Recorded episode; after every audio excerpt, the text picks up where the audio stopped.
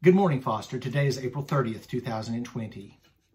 What do we believe about Satan? Sin and sorrow, suffering and sadness originate with him. The oldest question in human history and the most profound is, if God is so good and has all power, why does he not eliminate the source of all this pain? Why doesn't God intervene in human history and eliminate sorrow and suffering and sadness from our lives? This is the oldest question in history, and it's answered in the oldest book of the Bible, in the very first chapter. In Job chapter one, Moses describes a man from Uz named Job. He describes him as being blameless and upright, fearing God and turning away from evil. And he was blessed. He had seven sons, three daughters, seven thousand sheep, three thousand camels, five hundred yoke of oxen, five hundred female donkeys, servants without number. He is called the greatest of all the men of the East. In the course of time, there's a convocation of the sons of God in heaven, and all the sons of God appear before him, and Satan appears among them. And God says to Satan, "From where have you come?"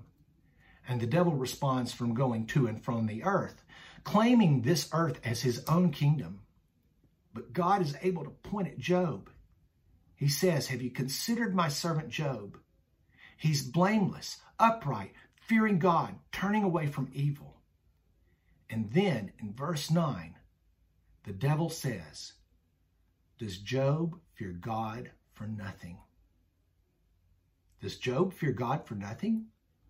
Look at the hedge of protection you put around him.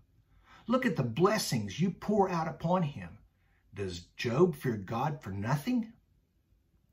In these words, Satan accuses righteous people of serving for selfish motives. And in doing this, Satan is pointing at God himself, saying, "Even you, O God, have selfish motives underlying everything that you do." So God said, "Do to him what you will, he will not reject me, because my spirit has moved in his life, and he doesn't serve from selfish motives any longer." Why is there sin and sorrow, suffering and sadness in this world?